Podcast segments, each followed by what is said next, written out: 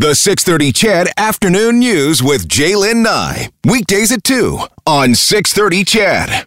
Please drop off a new toy for 630 CHED Santa's Anonymous at any major shopping center. Costco, Toys R Us, or Canadian Tire. This is 630 CHED Afternoons with Jaylen Nye. I'm Shane Hewitt on the Corus Radio Network. Uh, you might know me as Zach, depending on the radio show that it comes from. It doesn't matter. Um, uh, Shane Hewitt's my name. Zach was a name I was given on the radio long ago. So um, there is a court case now uh, in a civil suit against D- uh, Dalen Heidel. He's serving jail time for sharing intimate images of four women without consent, revenge porn. Uh, privacy laws are being challenged with this. Shawn Sinclair joins me on the phone to talk a little bit about this. Hi, Shawn. So you are the lawyer for the. Um, how does this work for the victim in this case? That's right. Um, I'm representing the victim uh, against Mr. Heidel. Okay, so how does uh, how is this challenging the laws and the privacy laws, and how does this work? So this is a, and please correct me as I'm going to try to summarize this. Um, your client uh, from Saskatchewan has filed a civil suit uh, against this guy who's in jail uh, for compensation for harm inflicted uh, for sharing images without her consent. Is that, is that how it goes? That's basically it. So the um, Mr. Heidel in this case has pled guilty to distributing these uh, it, uh, images and videos um, uh, of my client, uh, and uh, so he has been uh, he was charged and he pled guilty criminally, and now she's bringing a, a civil lawsuit. Um, there is some law in Saskatchewan, and that's similar to some laws in other provinces, which allow victims in these cases to to bring claims as against a partner who who um, without consent distributes images and videos, intimate images and videos of them. So, is this the first time this privacy law in Saskatchewan has really been challenged this way? Well, I, I, believe it is. Now, there isn't a tracking of that necessarily in Saskatchewan, but uh, certainly, as far as I'm aware, the, this is the first uh, action of its kind in Saskatchewan. The, the law only came into place in 2018. So, when uh, when you're sitting there with your client and I realize that there's some things that you probably can't say, of course, because there's that whole privilege thing. But you're sitting there with your client, and you're looking at this person, and this person's coming to you saying, "Okay, well, they're in jail now." and they're they're they're paying the uh, the the punishment air quotes that was given to them by the courts. But to me, that's not enough. To me, this is going to go on forever. This is going to you know I can't just erase the internet or whatever the situation might be. Um, does that inspire a lawyer to fight harder? I mean, where does that land for the lawyer? Yeah, for uh, for the lawyer, you certainly look at this and say this is a person who needs some assistance, and and you also say uh, you're a human in saying just this is a person who I need to, to work hard for and and to to try and help redress the wrong that that's occurred. And so you know certainly for me, uh, it was important for me to take on a case like this because it it's uh, my heart certainly went out to to my client for what she suffered. What um, what are can you give the details of, of what is the civil suit? Is that public? Sure. So it, it, yes, it is. So the the action's uh, essentially a, a, breach of privacy action. Uh, she's brought the, the claim is against uh, her her uh, former partner for sharing these uh, intimate images and videos without consent. Um, you know, from a technical perspective, it's it's a it's a, a breach under, uh, under the Privacy Act of Saskatchewan, and that's that's really the nature of the kind of claim as against Mr. Heidel. That's for money. It is a monetary claim, yeah. And is the money part public or no? Well, it, it, it, it isn't really public in, in the sense of she hasn't claimed a specific amount. There really isn't any developed case law in Saskatchewan to say what's the appropriate monetary damages in a case like this. So what she's asked for is uh, for such uh, amount that the court determines appropriate. Oh, I see. So damages. Is, the, is, right. that, is that how they say that? Like, I'm going to sue you for damages, and then the court will decide what that is? Yeah, and she's asked for what's called general damages. That's damages for essentially the pain and suffering that she has uh, has occurred uh, in this case. And then she's asking for what's called aggravated and punitive damages, which are essentially uh, damages uh, for to ensure that this type of behavior does not repeat either for this individual or for for the public at large. Yeah, and just to be clear on the magnitude of this, one particular intimate image was reported um, as being viewed online more than a million and a half times. So that's right. I mean, that, that's impactful. it's it was very impactful, um, and it, it occurred on numerous occasions, and and there were um, it wasn't just one uh, intimate image and video, was it was several over a prolonged period. So it was a it's a very impactful situation. Yes. Uh, Shawn Sinclair is uh, representing uh, the victim here is unnamed in this. Uh, I think which seems to be um, uh, only appropriate in protecting, especially in regards to the fact that it's already out there. Um, lawyer for the woman who filed the civil suit against a man in Saskatchewan who is in jail, uh, convicted of sharing uh, intimate images of foreign women without consent. Thanks for helping us understand and taking the time today, Shawn. Thank you so much. All right. So that does bring up the question about what is revenge porn. Now, this conversation is not easy. Uh, this is a mature conversation that may offend people the language around uh, the conversations that we're going to have in regards to porn and revenge porn, uh, rape, and other things are uh, very strong language, and they're going to be a part of the next series of uh, pieces that we talk about here on the program today. Just to be clear.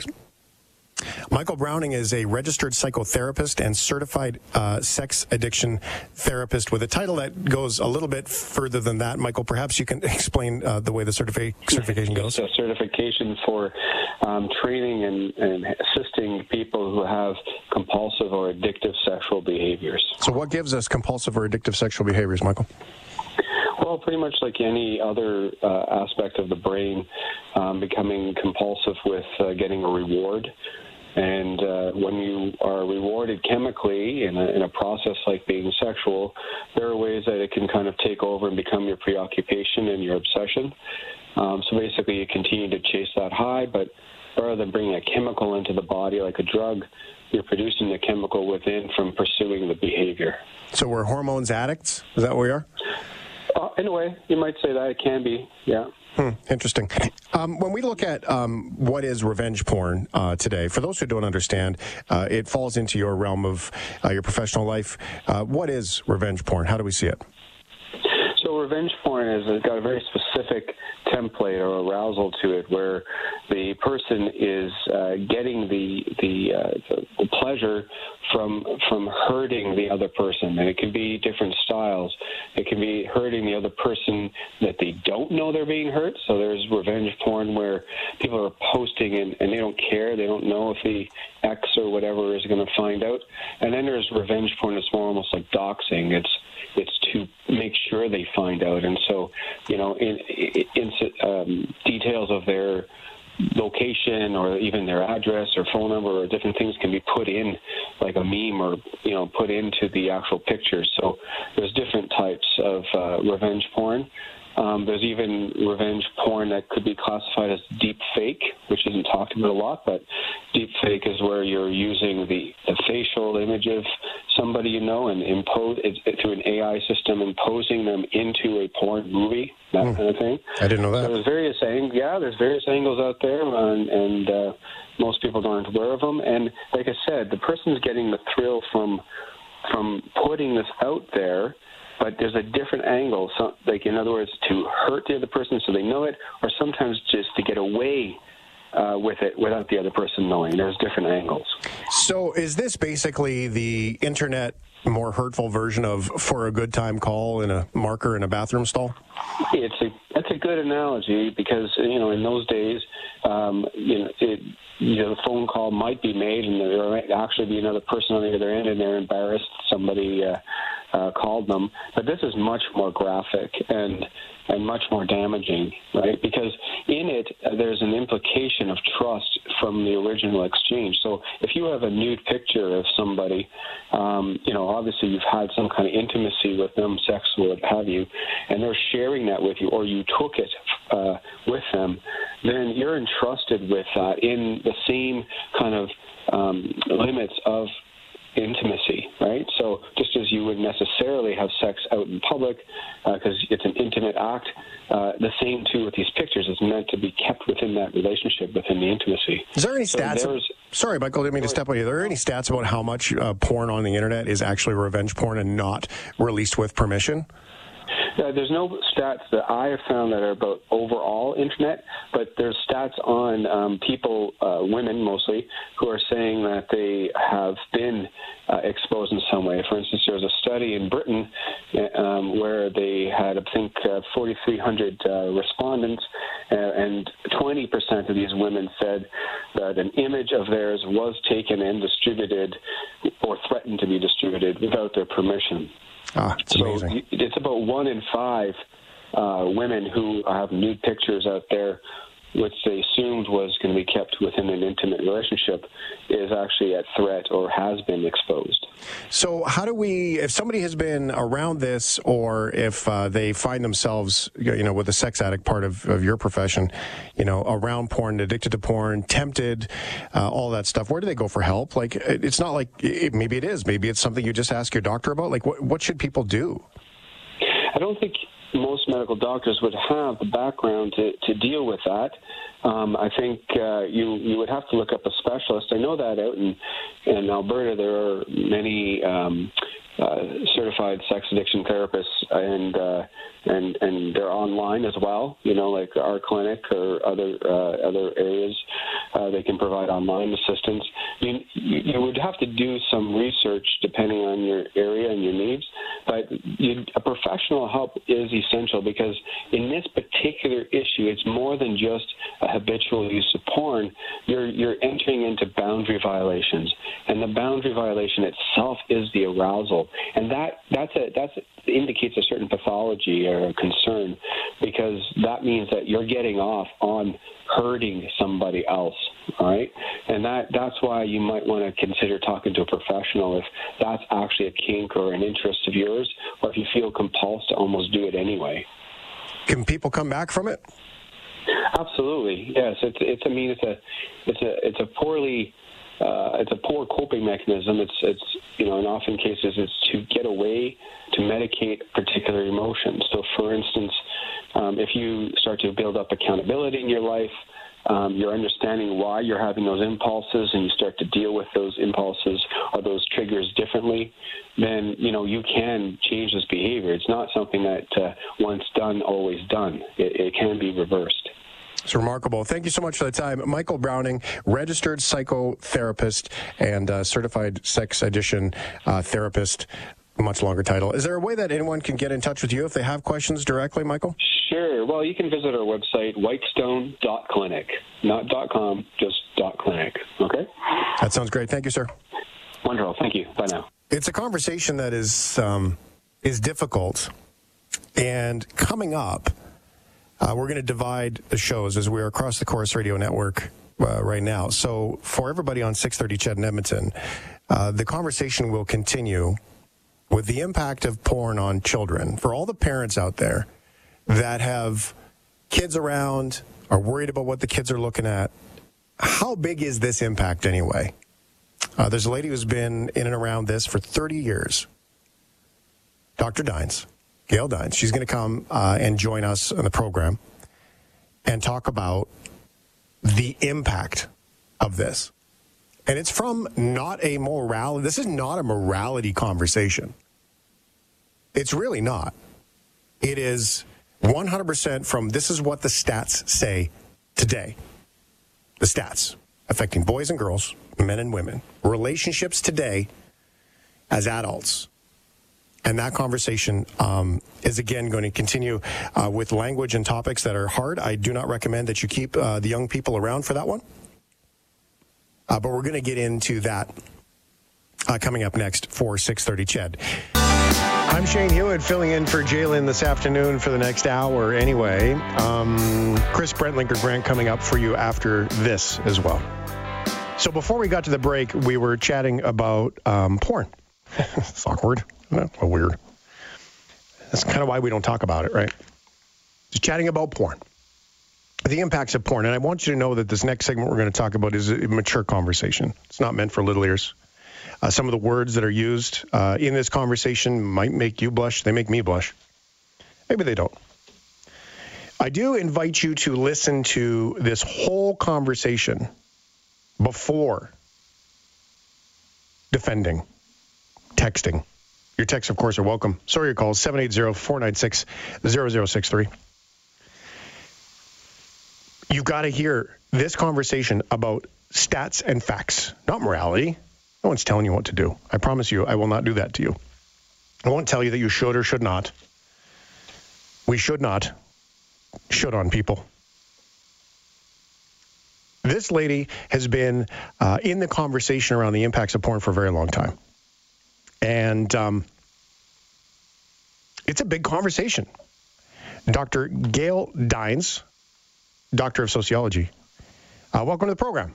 Uh, thank you so much for inviting me. So, give us maybe a little bit of background because you've been around this um, educating and understanding the effects of porn on people for a long time. So, help me understand uh, how this all got started for you. It was purely by accident. Um, I was writing my doctorate on the sociology of education, and I was working at the Rape Crisis Centre, and I was reading a lot of reports. This was pre-internet about rapists, serial rapists, and what was coming out of the police reports was how much porn they would find when they raided their homes. And then somebody said to me, "There's um, an anti-porn show from uh, the United States, and would you like to come and see?" And I thought, "Why not?" And I have to say that night my life changed forever. I mean, I simply could not believe that men would create this and that men would find this arousing. And it was kind of a, I understood patriarchy and I understood misogyny, or I thought I did, till I saw pornography. Because one of my arguments is that nothing delivers misogyny or patriarchy to men's brains quite like pornography. And it delivers to men's brains via the penis, which is a very effective delivery system. And when I saw saw the level of violence in the pornography, uh, it was like, how is this a sustainable future? And that was like 30 years ago. And had you asked me 30 years ago that in the year 2000 something called the internet would happen and that eventually the average kid would be six seconds away from free hardcore porn, I would have said no don't be ridiculous. There's a culture we're not going to stand by and let our kids be brought up by porn. And you know what? I would have been wrong because the internet shifted the entire landscape of the porn industry. Not only in 2000 did the porn industry kind of cannibalize the internet, the very important date was 2007 when a company called Man, uh, it was actually called Manwin at the time, uh, started by Fabian Thylmann, who was a German businessman. He came in and he kind of swooped up on the porn industry, shoveled up all of the porn, and started what was called the free porn model. This is where you got Pornhub, um, all the free porn sites. And so they really changed the business model. And in 2007, what happened is instead of having to pay for porn, you got access to two minutes to 20 minute hardcore porn scenes. And I think it's very important for your listeners to understand that the vast majority of free porn, no matter which free porn site you go to, is hardcore.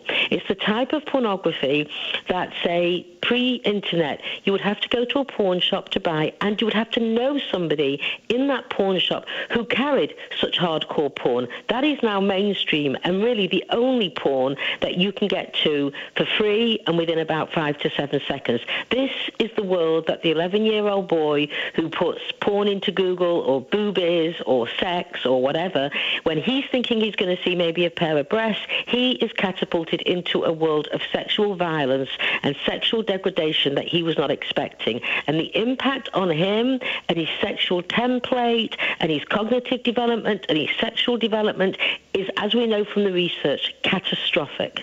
One of the things that, as a dad, that came to me with this was the Google search has Miley Cyrus uh, had sex? Um, and that's how it started. Uh, with that's how the conversation started with my kids, and that was a bunch of years ago. And so it's amazing when you look at one of the pieces of, you know, Miley Cyrus, for example, and then that becomes the launching point um, for someone to go down the rabbit hole, if you will.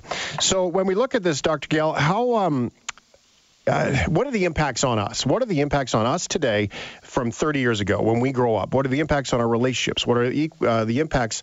For me, it's on it's on it's on your heart. Like the model of what is love and relationships is getting bastardized and and sort of stomped on. Well, that's actually shown to be empirically true when you look at the research.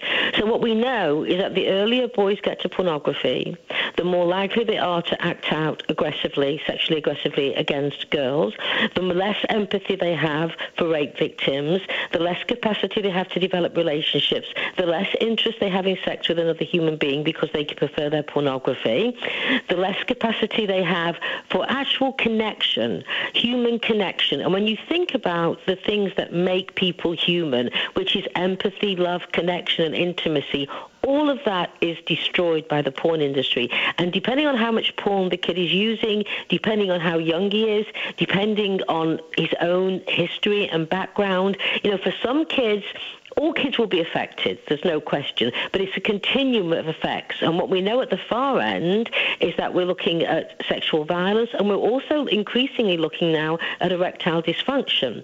And what we're seeing is that the number of boys and men, 15 to 30, the number percentage with erectile dysfunction has jumped. In 2000, it was around 2.3%. Today, it's 33%. Now, what has changed more, most profoundly since 2000 is easy access to porn, which has made it affordable, anonymous, and accessible, the three A's that drive demand. So what pornography is really doing now is it's come in as the major form of sex education for boys across the world.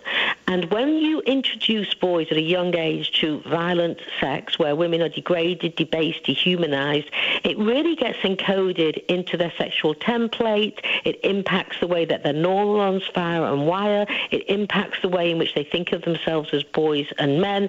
And then, really, what I would argue is you're really laying waste to a generation of boys. And when you lay waste to a generation of boys, you lay waste to a generation of girls because they become the collateral damage because the boys want to play this out on girls. And we have a new sets of data coming out now where what we're seeing, which is a whole new area, is child on child sexual abuse. And I recently gave a talk to child protection agencies in Massachusetts, and they have boys as young as six raping girls as young as three, with pornography heavily implicated in that. That's crazy. Um, so what about what about the impact? There's a couple of segments I want to get into here. Uh, the impact of girls because uh, women, uh, and, well, young girls, also because this is the new normal, and I say that not because I think it's okay, but because it seems to be the case. Um, women do get drawn into watching now. So because it becomes the new normal for them, therefore the modeling impacts the women too. What are we starting to see that with young girls? Well, first of all, there's not enough. There's not as, as, much data. There's nowhere enough research on what happens to girls and young women who look at porn. Most of the research is actually on boys and men. But the research that's coming out is very interesting. So first of all, we know that a lot of the girls who and young women who are looking at porn are not actually looking to it for the same reason that the boys and men are. They're not there are, there's a percentage that's masturbating to it, no question. But a lot of them are going on to see what boys want so that they can f- perform porn sex on these boys and men when they eventually hook up. Yep. So it's really being used by them very clearly as a major form of sex education. And then you have another group where they have been victims of sexual violence as children, and because of the trauma that they suffer, they're seeking out images of violence against women. And I've had young women tell me who have been sexually abused as children that they cannot have an orgasm unless they watch another woman being sexually abused. Mm. So the research coming out on girls is that there's no way girls and women are using porn at the same level of boys. They're not using it in the same way, but it is beginning to shape their sexual templates as well because it's normalizing pornography as a legitimate way to have sex. Porn sex is becoming normalized as mainstream sex. And the essence of porn sex is that women are disposable, women are there to be used by men, and that sex is about weaponizing the penis against women. This is really the message in porn.